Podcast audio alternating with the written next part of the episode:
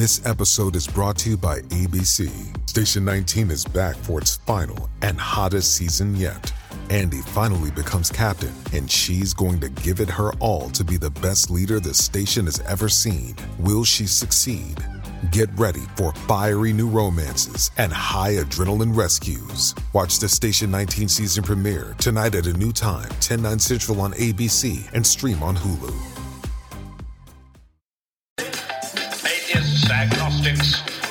Weirdos, short-haired weirdos, vandals, hooligans. The government, hug the government, love the government, hug the government, love the government, the Welcome to the Politics Guys, a place for bipartisan, rational, and civil debate on American politics and policy. I'm Trey Orndorff, a political scientist at Oklahoma Christian University, and I'm joined by the professor of law at Chase Law School, Ken Katkin. Ken, welcome to the Politics Guys. It is always great to be back. Ken, I just have to ask, you know, this this week is weird in the sense of the of the presidency. I mean, have you ever gone missing from your job? well, as a professor, I get to go missing for from my job for the the, the three or four day interval that uh, uh, Secretary Austin didn't show up. Uh, I, I, I frequently might not show up for three or four day interval. Leave it to you privileged law professors, Yeah, yeah. um, unlike us undergraduates, where if we miss for more than thirty seconds, there's a line of undergraduates. I will for always be upset with Indiana Jones for being able to ditch out of his window um, and just not grade for a, a year. Uh, So you know, I thought the first thing we would start with this week, uh, Ken, is is the unusual circumstances, and I, and I think probably not just that, but an honest question about kind of the the, the White House and presidential drama. Uh, when it became apparent that Secretary of Defense Lloyd Austin was hospitalized. Now, for what we now know, it was actually a complication related to the treatment of his prostate cancer, but he didn't tell that to either senior administration officials or even his own deputy. So here's the timeline for listeners because this was a little bit confusing as the week went on. Uh, on January 1, Lloyd Austin was rushed to Walter Reed National uh, Military Medical Center in Virginia by ambulance. And the official reason from the uh, press secretary, which is Pat Ryder, was complications from a minor elective procedure uh, earlier in December, on December 22nd. But that was in fact a lie. Doctors from Walter Reed then later, after a lot of explaining, uh, said that he had been diagnosed with prostate cancer and had underwent a successful surgery on December 22nd. After that, he had returned home and had a urinary tract infection and then serious intestinal complications as a result. And so he was then, as I mentioned before, rushed back to the hospital. But then this again was only after repeated questioning. What we also now know is that after being admitted on Jan 1, on January 2nd, he had to be in, uh, transferred to the intensive care unit where because he had fluid collection going on. So this, though, then came with assurances that he had, quote, never lost consciousness and never underwent general anesthesia, end quote. And that's important because there are rules about this. Now, this is a far cry from the Pentagon's, and I said it a second ago, I'll say it again, lie that it's a, quote, minor elective procedure. Making it even harder, uh, and this is what makes it complicated for uh, President Biden, is, is that the White House didn't learn about his condition until three days after he was hospitalized. And Joe Biden was only made aware of the prostate cancer diagnosis this past Tuesday, according to NSC spokesperson John Kirby. Now, meanwhile, while he was under for the procedure on December 22nd, his authority was given to his De- Deputy Defense Secretary, Kathleen Hicks, who was also not informed what was happening and was therefore on vacation in Puerto Rico. Now, what even gets crazier is that despite the fact he is in the ICU, Ryder is now saying that, quote, he is in contact with his senior staff and has full access to require secure communication capabilities, end quote, and goes on to say that he continues to, quote, make important decisions about national security and defense, end quote. So, what about this process and what about Ryder's lie? Well, in his own defense, he says, quote, it was deeply personal. And so again, you know, we'll continue to work hard to make sure we are being as transparent as possible moving forward. And again, wish the secretary a speedy recovery, end quote. So ABC News senior White House correspondent asked if this signaled a lack of trust between the White House and the Pentagon. And the White House has continued to deny that, uh, just saying that there hasn't been a loss of trust. As a matter of fact, she went on to say, quote, we have complete confidence in the secretary. That is something we have said. The president has complete confidence in the secretary, end quote. Now, of course, Congress has had a response to this as well, although it's been surprisingly a little bit more partisan than I would have imagined, with Republicans seeing this as much a big breakdown, and de- Democrats saying, look, it's a private matter and we need to back away. So, Ken this does, I think, leave some questions, and I understand that uh, uh, uh, Biden doesn't want at this moment to make things. But I can't imagine if I was President Biden, uh, I think angry might be an underscore, especially given the time of the year of what's going on. Uh, what was kind of your takeaway? Because again, I see this as being one of those Neustadtian moments where uh, you know the president is getting a little bit undermined by his own staff. Well, I I don't um, uh, yeah, I guess I'll I'll uh, fulfill your expectation by giving what you described as the partisan response. So oh. I, yeah, yeah. So I, I don't think it's it's uh, I, I I do. We don't know what's uh, being said between President Biden and uh, Secretary Austin, you know, non-publicly, and it may well be that President Biden was pretty angered and alarmed about this, but just decided not to air that publicly. Um, and I think it is it's a, a certainty that it's not going to happen again. I, I, don't think there's any risk whatsoever that if Secretary Austin or any other cabinet secretary uh, goes back in for another um, non-elective emergency medical procedure where they they they won't be uh, physically capable of, of doing their job duties, that they're they're going to fail to notify the president.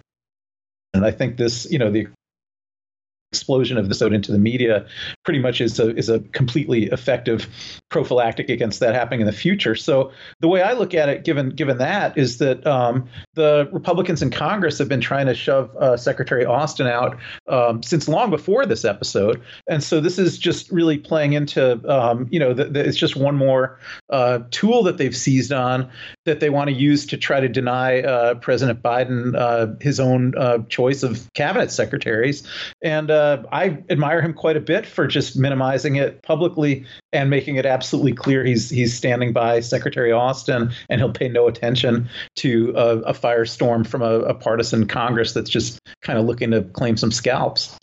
Now, I, I, I, get, you know, I even said I understand uh, Biden standing by uh, Austin.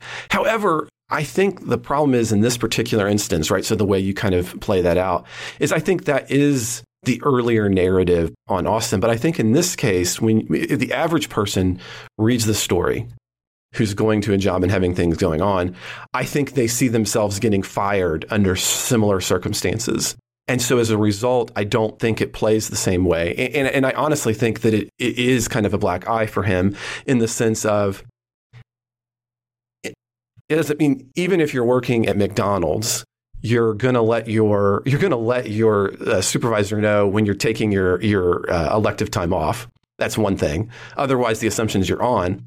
And in a more highly uh, environment like this, like so, for example, if I and I have right, I mean, I, have had uh, uh, uh, immediate procedures, known about procedures. You know, people have to come in and, and step in for you, so you need to let them know if you know to the extent and what they're doing. And so, him not letting Hicks know what was going on I mean, I think the average professional person looks at that and goes, wow, I couldn't get away with that. This, this, that's kind of terrible. And again, you, your title isn't, oh, professor or the guy who works at McDonald's. You're the deputy defense secretary. So I don't disagree with you that Republicans are capitalizing on this. Fair. However, I think unlike earlier times, I think there is, in fact, a grain of problematic nature here to which it will benefit Republicans in a real way.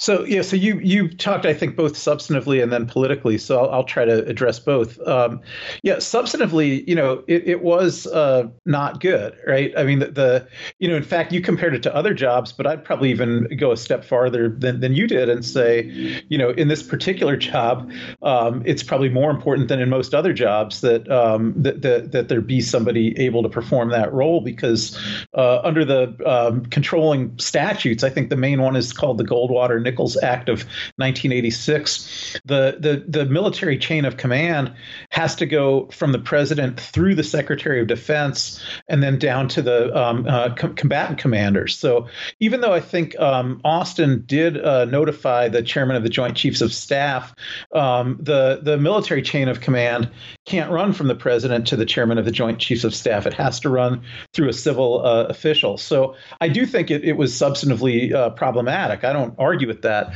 but but I think um, if you if you look about um, you know so what's to be done about it? Um, well, it doesn't.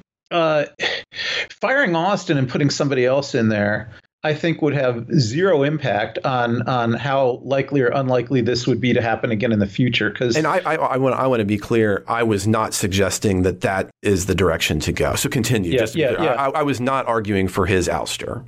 Yeah. Okay. Good. Yeah. Because I think even you know even if um you know he were fired and someone else was put in, and that person would certainly never do this. I think it's also true that Austin will never again do this. That he, he, he got the message here that he, he should have he should have um, designated uh, he not only designated uh, Deputy Secretary Hicks, which actually he did do, but also um, told her that, which is what he didn't do. Right. So he he did actually uh, turn his powers over to her um, on January second. It's just that she didn't find that out until January fourth. Right. Um, so she didn't know that he'd done that. Uh, and it would you know so that yeah he didn't do he didn't do what he should have done, and it did cause potential serious problem with the chain of command. But but I, I still think that um, you know President Biden I'm sure expressed his disappointment uh, in, in, in to, to, Secretary Austin uh, privately. But I think he's really right to just basically ignore all the noise because um, if he's if he's not going to fire him, which I think he shouldn't do, then I, I don't know what else he should be doing publicly.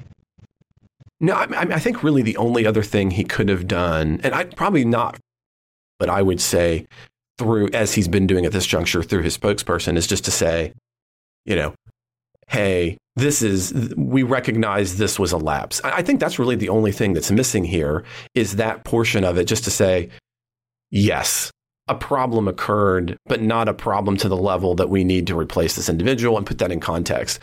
I, I think that was really the only missing piece to what has been the White House's response. Yeah, well, I, would I would agree with that if we had a different Congress. Um, but I think that uh, certainly the White House should not have told lies, and Secretary Austin should not have told lies. So I'll totally agree with you there. But in terms of whether well, they should have, the White yeah, House yeah, wasn't, but you had the, yeah, Pentagon. The, the, the Pentagon. Yeah, Pentagon. It was the Pentagon no, who no, was no, Nobody should have told any lies about this. But in terms of whether there should be an apology, um, I, I, think that would be the right way to go if you had a Congress that was in in good faith uh, to apologize to. But I, I think this this this House of Representatives is in such bad faith here that I think it just doesn't benefit the country for the for the president to even acknowledge it when they when they yell and scream about things because they're they're usually not right. And you know and that won't stop them from from yelling and screaming about everything. And I think an apology would would tend to um, vindicate uh, the if if they could get apologies one tenth of the time they yell and scream about nothing it's just going to encourage them to to do that even more. So I, I think because of that and only because of that, um, I don't agree that an apology would be warranted. This leads us then to maybe kind of the footnote on the story, Ken, and that is, of course, that yesterday, uh, as a result of that uh, uh, um, set of potential substantive issues, uh, Inspector General Robert Storch has said that there is going to be an investigation into this and a report um, through to the Office of the Secretary of Defense uh, and it, although that scope could be broadened. So, given that there is going to be this internal side, what do you think about that? I mean, that, that's a pretty quick turnaround on that front. Of course, we don't know exactly what that's going to look like. I mean, this is day one of it being announced. Yeah, I think that is appropriate. I think the inspector general should investigate. I, I did, you know, I did say substantively. I think this seems like there were failures to comply with uh, procedure. Uh, there were lies that were told, and and and there, there, was a potential threat to the chain of command. So I, I absolutely think the inspector general should investigate. I, I think the inspector general is going to do a, a, fair and balanced uh, investigation and publish uh, a report that I would probably, you know, be inclined, having not seen it yet, to to to give give uh, you know to, to credit. Uh, but I think that's totally different than um, the, the, the House of Representatives. I hear that. So again, I think we can probably leave that behind and move to really a constellation of stories. There's there, we keep seeming to get the weeks where we have a lot of things happening on Israel. And this week is no and so I'm going to try to kind of put together a, a, number of things that are that are part of a constellation of issues. So this past week, facing accusations of genocide against Palestinians in Gaza, Israel is preparing to defend itself at the United Nations top court, that's the ICJ, in a high profile legal battle uh, that is coming in the aftermath, of course, of the terrorist attacks from Hamas. Now, the charge or the, uh, the those who are presenting it at the ICJ is a little bit different than your, your traditional court in some ways, is led by South Africa that has long been a staunch critic of Israel and has filed this case to be heard. And it's actually occurring, the starting of it, right as we are recording the show on Friday. The South African uh, uh, memo, uh, that's kind of the legal filing in this or the, or, or the application is what it's actually called for the ICJ. It's an 84 page filing. Uh, and really, what it's going through is what they see, they argue is the killing, injuring, and dis- purposeful displacing of Palestinian civilians in their argument since October 7th. Now, that's also worth thinking about because recall, October 7 was the day of the attack. It goes on to argue that denying them food, water, and other essentials is, quote, intended to bring about the destruction of a substantial part of the Palestinian national, racial, and ethnic group, end quote. Now, for members who not, might not know, the ICJ or the International Court of Justice is composed of 15 judges, and its rulings are binding to countries under their jurisdiction. In other words, they create international law. Now, it is also important to note that the United States has pulled out of the treaties that comprise the ICJ, meaning that we do not recognize the ICJ or its decisions, although there is still a bit of what you might think of as a constructivist narrative battle decisions when it comes to the United States.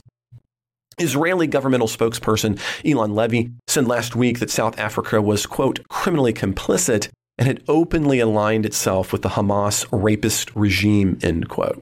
He also dismissed the filings as quote an, uh, a uh, uh, excuse me as a nothing more than an atrocious and preposterous that it would be accused of genocide. Now, Something that is also interesting as a result of the United States not being part of the ICJ, also this week, dozens of legal and civil uh, uh, organizations from around the world have brought their weight in amicus curiae briefs behind a lawsuit Palestinian Americans accusing President Biden, Secretary of State Blinken, along with Lloyd Austin, of failing to, quote, prevent an unfolding genocide in Gaza. In late December, 77 groups, including lots of individuals, added on to that. And what that Palestinian human rights organization and residents of Gaza are arguing is that Biden has had opportunities to stop Israel's ongoing assault and has not. And this is breaking, quote, long and widely held norms of international law, including the Geneva Convention and the Universal Declaration of Human Rights in the wake of World War II. Uh, now, of course, that is happening in federal district court. So we've we've got both of these going on, and at the same time, of course, this past week was Blinken's Israel trip uh, to try to get to a sense of what the end game of the violence is. So that is a lot. I, I, I, have put a lot on your plate. So start where you will, but maybe start uh, if you can. Maybe start with your thoughts on the ICJ's court. Uh, uh, when we start there. Yeah, well, you know, I I don't know enough about uh, internal procedure at the ICJ to know um, how once uh, South Africa filed this complaint um, for, for the for the process to move forward. So I, I, really don't actually know whether the process is moving forward just simply because they filed the complaint, um, or whether there was you know some kind of vetting um, before the process could move forward. But well, that's actually a good uh, point. I, I, can actually kind of outline yeah. quickly for listeners oh. the the ICJ process. Uh, so uh, you have applicants and respondents in the ICJ process, and to be an applicant, you actually have to it's not exactly the best kind of analogy uh, for American listeners is we don't have kind of the rule of four or that um, the um, uh, writ of certiorari kind of, but there is kind of a stage like that to allow a state uh, to get a hearing before the ICJ. Um, and so what's happening is the first oral portion of that, which will then lead to a written response, uh, which will come months later from Israel. So, if I understand what you just said correctly, correct me if I didn't get it right. Um, the mere fact that South Africa filed this complaint is what triggered the the present proceeding it triggers it, but then to get it to Thursday, you have to have not all, but some of those justices saying yes, it can move forward. And, and that hasn't happened yet. That did. That's why we had. Uh, oh, that's, oh, why, that's why today okay. you have what's happening. Okay, so some, so some justices um, did decide to let it move yeah. forward. But again, like I was yeah. saying, is you got to be careful. It's it's similar in the sense to that, like the writ of cert phase for the Supreme Court. In that that doesn't mean you know how anybody's going to rule, but you've had enough justices say yes, we'll take it effectively. Yeah, I, I think that's really uh, disappointing because it, it is. Um, I think obvious that that you know no matter no you know, if you take uh, even the most damning reports against Israel that have been reported in the news to be to be true, um, it can't possibly fit the genocide convention definition of, of, of genocide, and so I'm I'm not really sure you know why any of, of the justices at the ICJ w- would vote to allow a complaint like that to go forward. Um, and it does, um, you know, I kind of, you know, I, I in the past would have thought that the U.S. actually should join the ICJ, which the U.S. has never done. Um, and and you know, every every U.S. government um, has always said we don't want to join it, you know, because it's it's not really a legitimate um, uh, legal tribunal. It's it's it's just political. And I didn't really believe that before, but this this seems to be, you know some some evidence that seems to me to vindicate that. And I would like to just explain that a little bit why I think that's so obvious. Uh, because the the um, genocide convention uh, it it um, lists um, kind of four kinds of things that could be genocide, and then and then lists some things that aren't aren't, genocide.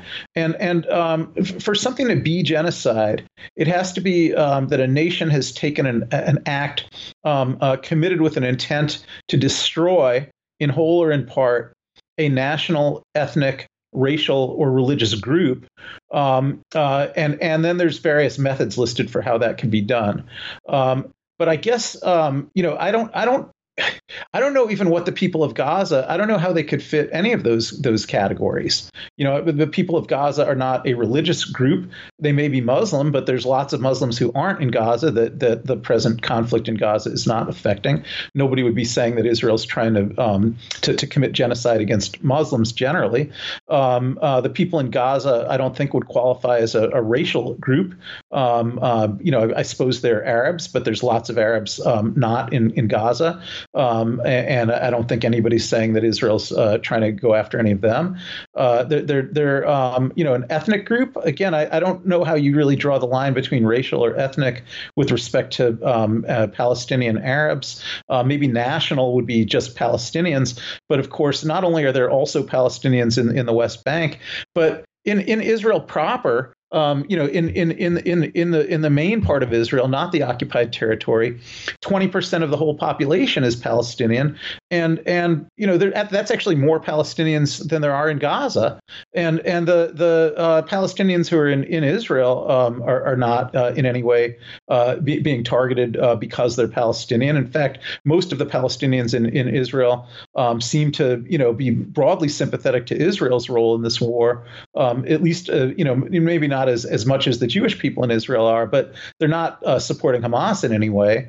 And uh, you know, so I, I, think just looking at who the group is, um, there, there's nothing there. The people of Gaza couldn't rise to the level of a national, and ethnic, or racial, or religious group, um, and and nobody nobody is um, uh, arguing that Israel is actually trying to destroy uh, in whole or in part um, uh, all Muslims or all Arabs um, or all Palestinians. So I, I, think right there it just kind of falls down. So I, I, think one of the key elements, and again, I want to be clear, this is one where I think we have a lot of agreement.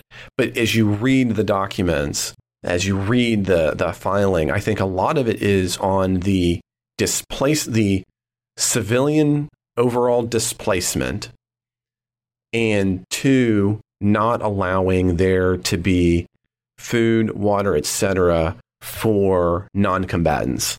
And that seems to be a big portion of that. But, Yeah. but, but again, that, as you outlined there, is not genocide. That could potentially be another other types of war crimes. But Yeah. Actually, yeah. let me say something about displacement because you know, not not I, I mainly focused on the fact that there's n- nobody's got any bona fide way to argue that Israel is targeting any group that could count as a national group, an ethnic group, a racial group, or religious group. But but also um, uh, displacement is actually specifically mentioned in the Genocide Convention as not being genocide. Right. It's specifically accepted. So so you know made an exception. I mean to say. So so the the idea that um, you know that that movement of people um, is, is possibly um, you know being forced here, and you know there's some factual debate about that. I know there are some statements from some uh, minority ministers in the Israeli government that um, do suggest that at least their goal is to displace people. So I, I get that there's some basis for that, but displacement of people um, or movement, forced movement of people, um, is not genocide except in one very limited circumstance, which I think nobody has alleged has happened, which is forcibly transferring children of the group to another group. So, you know, if if they were taking Palestinian children and you know bringing them to be raised as Jews in Israeli families, that would be the one kind of forced movement of people that could qualify within the definition of genocide um, under the um, Genocide uh, Convention. But I, I don't think anyone um, has alleged that that's happened even once. So you know, just just moving people around, you know, within Palestine or within Gaza, or even if there is a plot to try to get some of them to leave Gaza, um, you know, that that would all be within a specific exception in the Genocide Convention that that can't be counted as genocide. Well, I, I mean, I want to continue to talk about that too. But I also want to then bring us to the domestic case, which I mean, I mean, again, I say obviously from the point of view of a presidential scholar, and I, I'm, I'm sure that you're going to agree on uh, legal grounds. I mean, there is there is no case law that suggests that you can sue the president failing to uphold the particular policies that you you know you'd like to have him have him be. But the fact that it has gotten this many groups attaching amicus curiae briefs, which by the way, when you're when you're studying this for the you know, for listeners, that's oftentimes a way to kind of see and understand public opinion.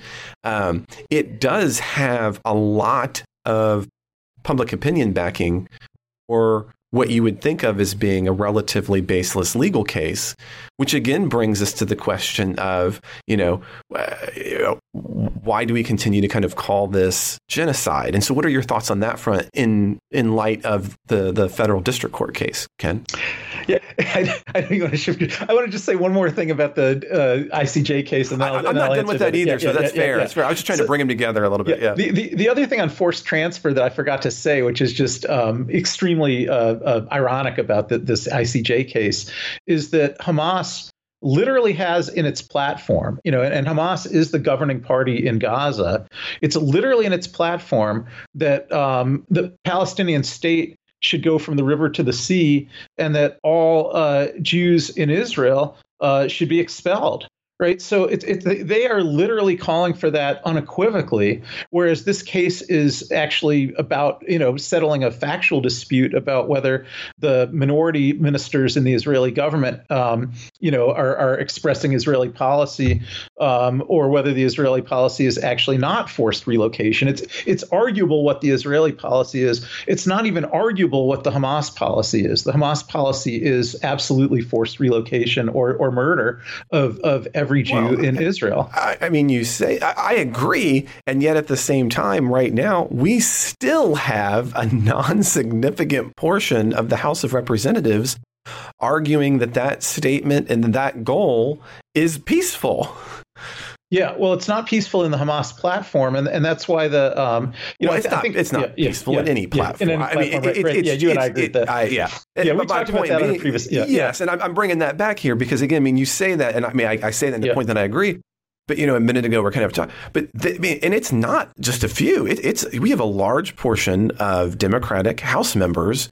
I mean, as a matter of fact, it's two of theirs pinned tweets right now. I was looking at it last, yesterday, which was you know quoting Hamas. I, well, just, I, it, I, it, blows say, my mind. I, think there are Americans who use that phrase uh, with a different connotation than Hamas uses it. You know, I, we talked about this. I mean, I hear episode. that. Yeah, yeah, we yeah. didn't go into this last time, but as that continues to be pinned there, I was really bothered yesterday by that because I hear that. However, it's a it, it it starts to feel a little bit like the neo-Nazi trying to tell me that what he means by his salute, you yeah, know, yeah. Is, is different. And at some point, I'm like, listen, maybe that could be true, but it increasingly becomes less likely to me the yeah. longer that that gets that's its meaning, and you continue. Does that make sense? Right? Like, I, I start to lose I, you know, I want to give you that uh, benefit of the doubt, but I start to lose the ability to do that at some point. Yeah, I, am I'm not going to argue with you about that. I, I, I, think you're basically right about that. I, I, I think that there's, I would just, you know, maybe say some Americans um, are, are really, um, you know, mis- misled, you know, not, not so much that they themselves are calling for uh, the, the, the death or expulsion of all Jews, but that they um, believe that it could be possible to have a, a, a, Palestinian state in the whole geographic territory of Israel, where there's a, a Palestinian government and a Palestinian majority, and, and and Jews would still be able to live there and still have civil rights there. But that's definitely not what um, Hamas is calling for, and they're very clear about that. Yeah, and uh, um, and so I, I, think it is amazing to me that uh, you know is Israel, you know, where their their government officially asserts that their policy is a, still in favor of a two-state solution and still not um, uh, in favor of uh, expelling any Palestinians from Gaza or the West Bank. And you know, I know there's a factual question about whether they're telling the truth about that or not. But my point was just that um, Hamas doesn't even make any bones about it. They, the policy that they are saying is genocidal is their policy. Like it's the policy that they openly espouse is to expel or murder uh, every Jew in Israel.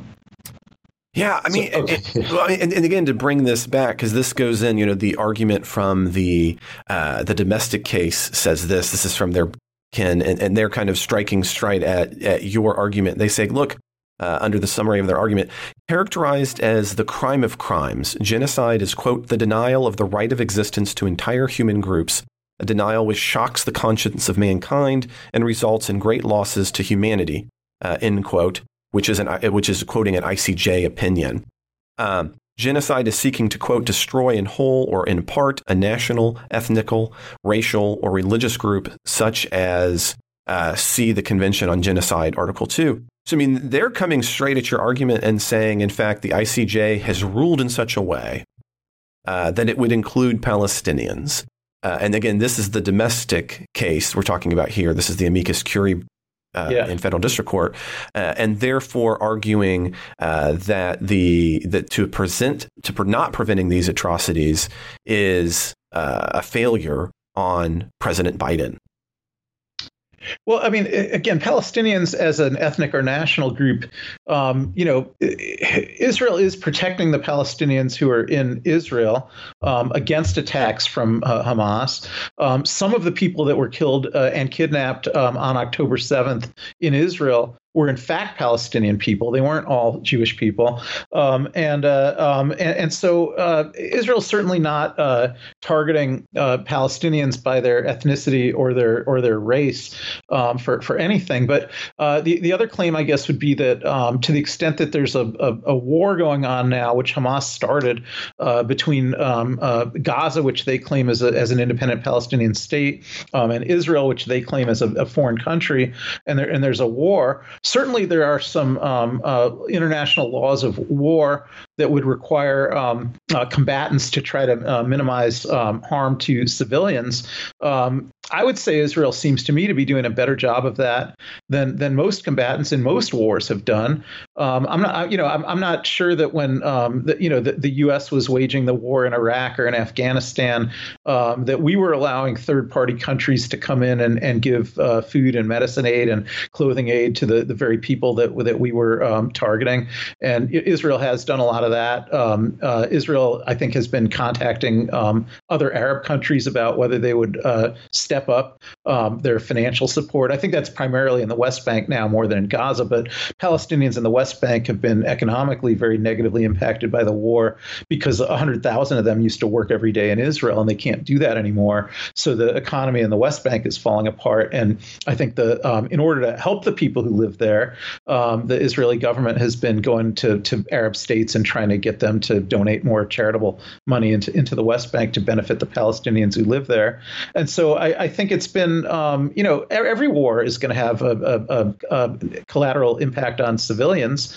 Um, and, uh, um, you know, 20,000 civilians or 23 or 4,000 as it might be now, you know, that, that is that is a lot. But I think um, most of the other wars that are taking place around the Arab world and in Africa, um, you know, that Israel's not involved in, have claimed similar or higher number of civilian casualties, at least as a percentage of the populations affected. So I, I don't really see anything different about this than what you'd see in any other war.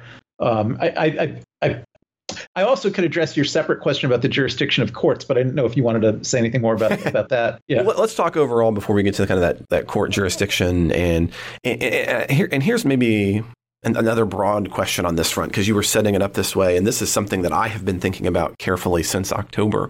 You know, one of the things I think at a fundamental philosophic level that really uh, at least in the United States and I would say more broadly defines differences between the left and the right has been the idea of uh, uh of the appropriateness and the ability to use and wield violence, specifically in terms of uh, war and state conflict. And I and I would say that generally speaking, on you know the kind of the, the the historic idea is is that there can be you know better or worse, justified or unjustified wars philosophically, morally. But it, seems that in the post Vietnam era, that especially the left in the United States has increasingly taken the view that all conflict is in and of itself moral, and ergo you can't have justified war.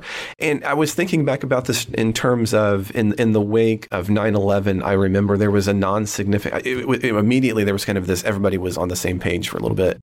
But then it wasn't too much longer after that. You had some critiques of the left. Uh, this is, so this is pre going into uh, Iraq of the well, why why did we you know why did we invade uh, Afghanistan? And and for all of the conversation you could about about how we the aftermath of, uh, of Afghanistan, it was hard not to go, that's the question you have? Like, that seemed like a pretty just war conflict to me. And this too seems like one of those. And so I guess one of the questions that I'm kind of here lingering as I look at the number of individuals who are filing against Israel and the circumstances that occurred here is there a philosophic space left on the left or just war? Because it seems, from my point of view, the answer is no. And they're always going to side against state backed conflict, which is weird for me as a, you know, a libertarian leaning guy who's like, look, this is really the only place the state ought to have, right? That's what, know, if there's any place I think they have a role, it's right here. Yeah, you know, I don't look at that on the left-right axis the way you are. I, I think it has more to do with um, who, who, the combatants are and what the what the issues are. I think even right now, today in America, um, the left is more likely to support uh, providing continued military support to uh, Ukraine um, than the right is. And to the extent that there's been a f- falling off in support for that war, um, it's because it's from the right. It's from the, the, the Trump wing of the Republican Party. Um, so I, I, I think um, you know, in, in if we talk about September 11th, um, I think there was very broad bipartisan support, and of course there was a near unanimous vote. I think only one or two no votes in the entire House of Representatives uh, for the authorization uh, for the use of force um, to, to retaliate uh, against. Um, I guess it was Al Qaeda. Didn't name a particular country, uh, but uh, the, I think the reason that that started fading, and, and I think you're right to think it started fading relatively soon, but I don't think that's because of um, the left getting queasy about uh, the use of military force as much as it was that the left was getting uh, suspicious uh, that, that the Bush administration was um, really trying to um, expand that mandate. And I think those suspicions were, you know, borne out um, by the Iraq War, which was you know something that again the, the it wasn't that the left was opposed uh, to the use of um, just military force. It was that the left saw no um, justice um, in the idea of going to war against Iraq, which had nothing to do uh, with with September 11th, and and but yet the Bush administration seemed to be trying to conflate the two. So I, I think that's where the the the erosion of support came from. So and again, even now with Israel, I think you know to the extent that the um, I think you're right to think that the left is less supportive of the Israeli military efforts. But I don't think that's because they're less supportive of military efforts generally. I think it's just because the left, you know, for reasons that I disagree with, are, are more supportive of the Palestinians and less supportive of, of Israel. Um, but I think Ukraine really does provide an immediate present uh, counterexample um, on, on your, your left right axis there. I hear that. And so, you know, I had thought, you know, I had thought about that a little bit myself. And so I dug just a little bit into uh, uh, some of the data. And when you take a look at voters themselves and you slice them up by party and you slice them up by age, what you see is, you know, in, in general, you're you're uh, uh you're right, right. So right now, 48% of uh, Republicans argue that we're giving too much aid to Ukraine. But then when you look over at the Israeli side, though, you know, nearly 70% of Democrats in that same bracket are arguing that we're, we're supporting Israel too much. So there is, in fact, a divide, and you're right. I mean, that's obviously a swap. But the, there is a non-significant, you might say in like a stats form, you know, it's a much larger magnitude. It appears to be when you're talking about the Democratic response to that than in the so even as the Republicans have waned their support, they're still not down to the level of uh, of uh, disapproval the Democrats have had for Israel. Does that make sense? When I'm trying to like, yeah, yeah, no, I, I, I hear. I mean, I, I could succinctly summarize it by saying you're saying that um, Democrats are more likely to oppose U.S. military involvement um, uh, on At behalf of Israel, level. yeah, yeah, yeah, than, than, Republicans are to oppose it in uh, in, in, Ukraine. But but I, I, again, I just think that's because of how um, Democrats and Republicans respectively feel about the substance of those conflicts. Um, you know, more than how they they feel about war Conflict. generally. In fact, I, I think a um, you know big part of the way that Trump was able to take over the Republican Party and you know shove you know particularly Je- Jeb Bush aside in, in 2016 when Bush was originally seen as the you know the, the major um, most likely Republican nominee, um, who, although he never got above five percent. I was going to say, but yeah, but I mean when he first Listen, put his name, Mike Kasich yeah. got better than that. I'm yeah, just yeah, saying, give him some credit. Give me. but, what I was going to try to say is that Trump, you know, was able successfully to tie um, uh, Jeb Bush to George W. Bush and was able to really you know make that that brand um, um, poisonous, but because of the Iraq War, right? Now maybe also because of some other things like Hurricane Katrina, but uh, but I think I, I, I, hear that. I, I, don't want to stop you, but I don't. I, I do want to. I have a slightly different take. I think it was more the long-standing, continued presence in Afghanistan rather than the Iraq War, although that is what he was talking about. Because if you think about the demographic of people who was most likely to have their kids or, their, uh, or people they knew in it, it was it was that demographic of people.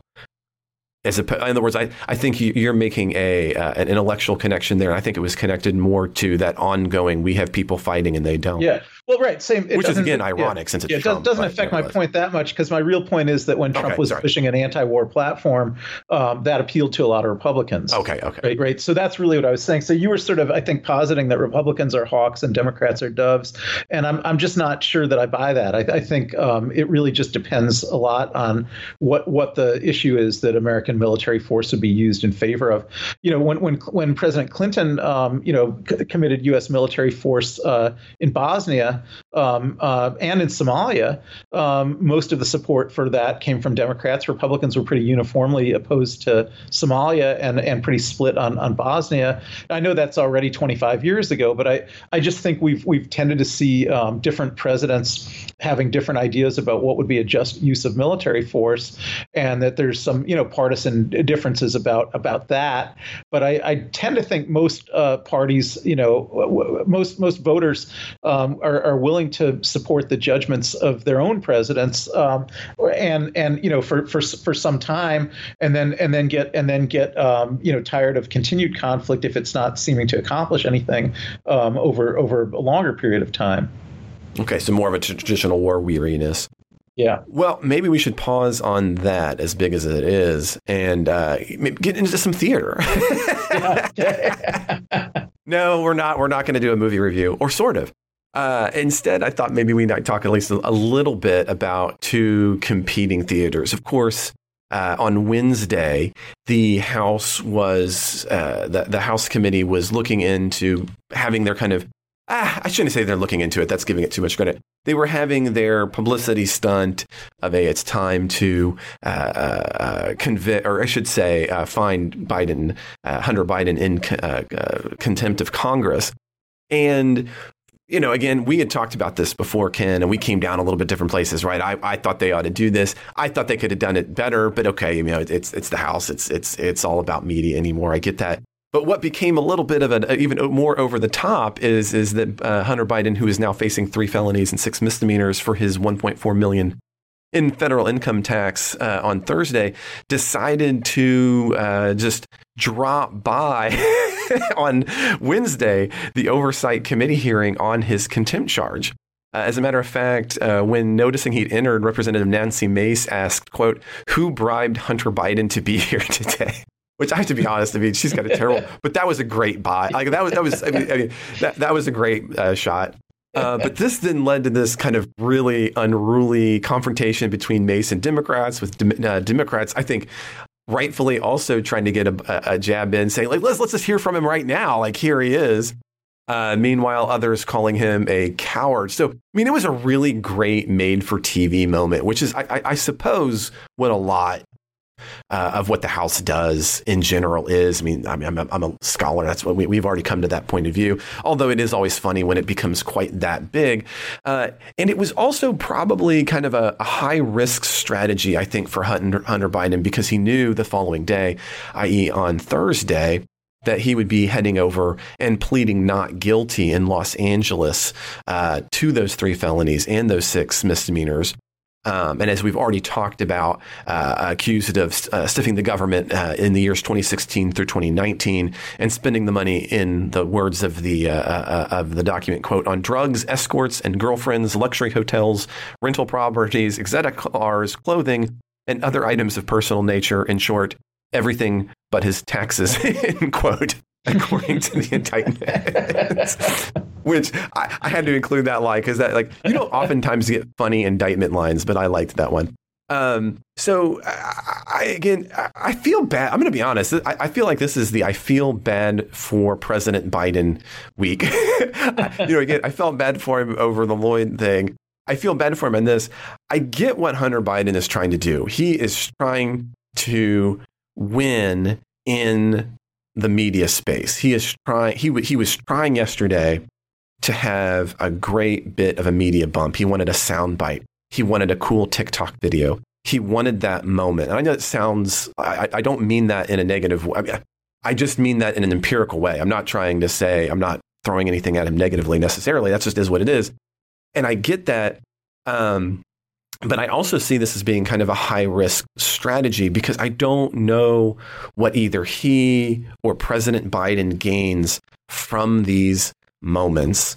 Um, but I think that President Biden has a lot to lose from these moments. I, I, I see no win and I see a lot of loss. Uh, but I do see a lot of potential win for Republicans, right? I mean, it give it give it gives Representative Mace a great time to make him look like a spoiled jerk in a way that he wouldn't have gotten. But I get I get what he was going for, and I, I get that that could have been the way it came off. But instead, you just get this big bunch of spectacle, in my opinion, and it also comes off weird since you know the next day is when he's going to be pleading not guilty, and so once again, uh, he's bouncing from one coast to the other coast for seemingly the spectacle of it. So, what do you think about this in this case? Again, I, I just feeling bad for President Biden.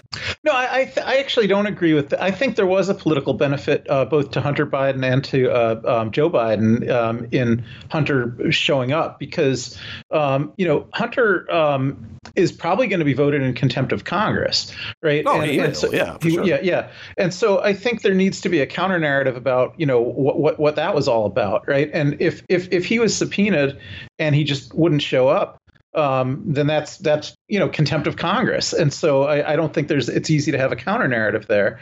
Whereas um, you know by showing up and, and making kind of the strong move, I'm I'm right here. I'm ready to testify.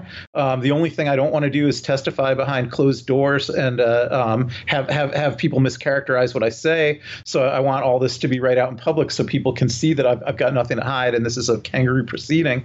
You know, I, I think it allows him to establish that narrative as an explanation of what the contempt vote was all about. That the the contempt vote is just you know illegitimate, politically illegitimate because he was perfectly willing to testify.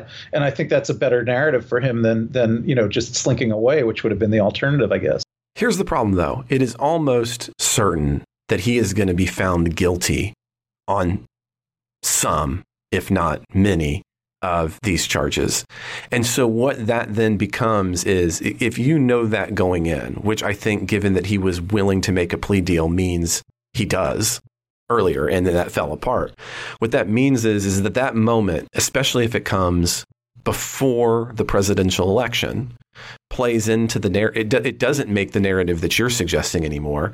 And it makes the narrative of the guilty guy who is making a power play.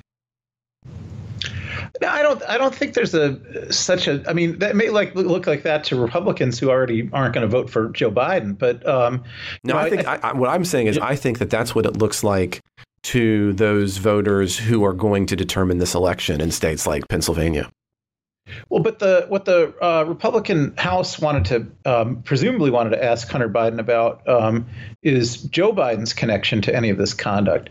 Um, Joe Biden doesn't have a connection to any of this conduct, and so you know. No, I, again, I get yeah, that. I, I'm I'm not trying. I'm honestly, I'm I'm here. I'm not trying to suggest that the, the the the narrative there you're stating is not true. What I'm suggesting is is if you know in advance as a media strategy that you're going to lose on some of these counts and if you think you're going to lose on those counts before the election, that making that bid isn't going to, even if that is what that, even if we can peer in everybody's mind and recognize all it's about is just complete kangarooness, and I grant that, I still think that that makes terrible campaign ads moving forward if you know and I think you probably do if you're willing to take the plea deal, that you're going to lose on some of these counts. That so my point wasn't that hey that narrative couldn't work, but in the long run for the presidential election, it doesn't work if he loses on some of those counts. That's I guess that's what I'm trying yeah, to get at. Yeah, I think what you're missing is um, the the. I don't know whether he's going to win or lose. I think the, the criminal cases could go either way, but let's assume he loses and, and gets convicted on some of those counts, like you say. Yeah. Um, the, that the, the fact that those cases are going to happen in criminal courts and, and not in the House of Representatives absolutely assures that Joe Biden is not going to be tarnished in any way because Joe Biden had nothing to do with anything that happened. So it, it, so if Hunter Biden gets convicted of um, you know he he kept a gun while he was addicted to drugs and, and that's illegal and he gets convicted of that. Um, there, there's no there's no way to cast any doubt on uh, Joe, Joe, Biden's fitness to be president based on something his son did that had absolutely nothing to do with with Joe Biden. And so, I mean, I you've I looked at American elections before, right? I mean, yeah, I, mean, I, mean, I yeah, hear yeah. you, but I mean, so again, I mean, you're arguing that like a lawyer, and more power. Uh, Jimmy, Jimmy, Carter had Billy Carter, uh, Bill and, Clinton and had many, Roger Clinton, uh, Nixon had a ne'er do well brother. Well, uh, careful, careful on Carter. I mean, he only served one term. That's true, but he got elected. Billy Carter was a, an issue even in the '76 election, and uh, I, I, think there's Billy been, Beer. Yeah, yeah um, uh, even uh, what George W. Bush got reelected, and one one of his daughters was apparently like uh, had alcohol problems while she was still in college, and uh, um, you know I, I think that that's just kind of normal stuff, and the the Republicans are trying to blow it up, but what they're really trying to do is link it to Joe Biden, and and nothing in the criminal cases that's not even going to come up in the criminal case. There's nothing that could relate to Joe Biden that would even be relevant enough to be admitted into a criminal case. So, so I, I think that's really different than what a House of Representatives um, uh, uh, proceeding would have looked like. If Joe Biden, excuse me, if Hunter, uh, apologies, if Hunter Biden had been having uh, his obvious struggles and issues in the way that Jenna had been, um, but had not been on the boards of companies and been making money through companies, I don't even think Republicans would be would be attempting to have to, to uh, have the narrative that they have today. I think what makes Hunter Biden unique from now probably not Billy because Billy did try to cash in on it. Um, but man, he's just, I, I, don't even know if we can compare. But I, I, think Jen is a better example. You know, uh, uh, Jenna Bush was at no point also seemingly uh, attempting to uh, make millions of dollars well, the, while the Trump, she's in. Uh, the Trump the Trump children all did, and, and in fact, Jared Kushner made uh, billions, not millions, of dollars off of his his father-in-law's presidency. So, um, you know, I I, just but don't a, see. I didn't disagree with. I mean, I yeah. didn't. I don't agree that he didn't do that. Uh, and I think the Democrats pointed that out frequently and often. Yeah, um, yeah, so so I, I you know I, I, mean we'll see how this plays out politically, but I I think the most important political um, you know uh, uh, uh, benefit of the theater that we saw yesterday for Hunter Biden actually showing up is that I, I really think the kinds of issues that you're talking about will not be of uh, concern to Democratic voters, um, and you know whereas it might have been of more concern to Democratic voters if it really looked like Hunter Biden was just running away and hiding. Okay, well, we'll want to continue to take a look at that as the uh, presidential se- season moves forward and see if we can try to figure out the winners or losers. Although you've got a good track record, Ken, so I should be careful of going up against you on this one. But okay, so I think we need to get in one more story because if we're going to have, uh, I mean, you can't you can't talk about kangaroo weird m- moments in courts and or uh, House members if we don't talk about well Thursday and the Trump case, right? You got to do this. so earlier this week, Ken, Trump had asked speak own closing arguments. And it is it is hard to overstate how weird that is. And I'm going to let you explain that a little bit more to listeners in a minute. I'll just say it's really weird. um, Trump lawyer Chris uh, Kiss had requested permission from the uh, uh, uh from the judge for Trump to participate in the case uh, closing arguments. Uh, Engoron said he would allow Trump to speak only if the former president agreed to abide by a long list of conditions, including and importantly limiting his remarks to the issues in the case and refraining from giving, quote, a campaign speech, end quote. After Kiss failed to accept the conditions, uh, the judge wrote in an email on Wednesday that he assumed Trump wouldn't be speaking during the presentations. But on Thursday, Trump did end up getting the last word in. Uh, after Kiss had, uh, and his lawyers had finished presenting their closing arguments, Kiss said Trump that wanted to participate. Engoron asked Trump on the spot, which is already bizarre, to agree to limit his remarks to the evidence and the law, saying, quote, Do you promise to just comment on the law and the facts and not go outside of it? End quote. Trump neither agreed nor disagreed, but began by retorting, quote, Well, I think this case goes outside of the law and facts, end quote. He went on into what you might call his typical criticisms uh, of the campaign trail, calling it, quote, a political witch hunt, end quote, uh, and going on to rile against the judge itself. Uh, Trump would say, when you say don't go out of these things, we have a situation where I'm an innocent man. I've been persecuted by someone running for office. And he's referring, of course, uh, to James. This is a fraud on me, Trump would go on to say. What's happened here, sir, is a fraud on me. Finally, the judge warned Trump that he was running up against the deadline for a planned break. T- Trump then turned his decision on the judge himself and criticized him, saying, quote, You have your own agenda. I certainly understand that. You can't listen for more than one minute. End quote. At this, finally, the judge says, Mrs. Kiss, please, con- Mr. Kiss, please control your client. Uh, and they ended the break. Now, what for me is I'm curious to get your your take on this. Um, again, I have not spent nearly as much time in courtrooms as you have, but I, you know, I have spent time in courtrooms. I've watched a lot. Never have I heard, seen any kind of instance like this where then the defendant just went on with the rest of their day. And this leads me. I've been thinking about this, Ken. You know, this is kind of the larger, and we don't, we can't, we're not going to deal with the Fourteenth Amendment because uh, uh, Mike and Jay have already done that. But I think this leads to this larger question. No other defendant would would have, I think, been able to interact this way and to have this kind of moment and not have a moment where the, the judge gavelled him out uh, or potentially uh, uh, uh, put him in, in, in jail temporarily But if he did those things, I don't think he can do those things either. And this brings us to one of the different predictions that we've had, and that is thought that Trump really could face jail time. And I had said, I don't think that's a possibility in the system as it exists today. And the more I've thought about it, and the more I've looked at this particular, I mean, again, I recognize it's kind of a kangaroo moment. I think this is evidence in my favor because I don't think the judge could have operated any differently, even if that is what he would have done in every other circumstance, which means I just don't see in the long run how, as Trump runs, he is found guilty of anything. So, what do you think about this crazy moment and/or that theory? no, I, I think um, you know this. I, I, agree this is a, a, data point in favor of your argument, but I think it's a small data point in favor of your argument, not a, not a big one, because uh, this is a civil trial and this is a bench trial, um, and and also we're at the end of it, right? So um, so the, for all those reasons, I, I, certainly agree with you that it was extremely unlikely and you know didn't didn't happen, you know that that this judge would send Trump to jail, but you know this is a, a civil case. It's it's quite unusual to send someone to jail for contempt during a civil case when they, you know, there's no jail possibly emanating, you know, even if they lose the civil case.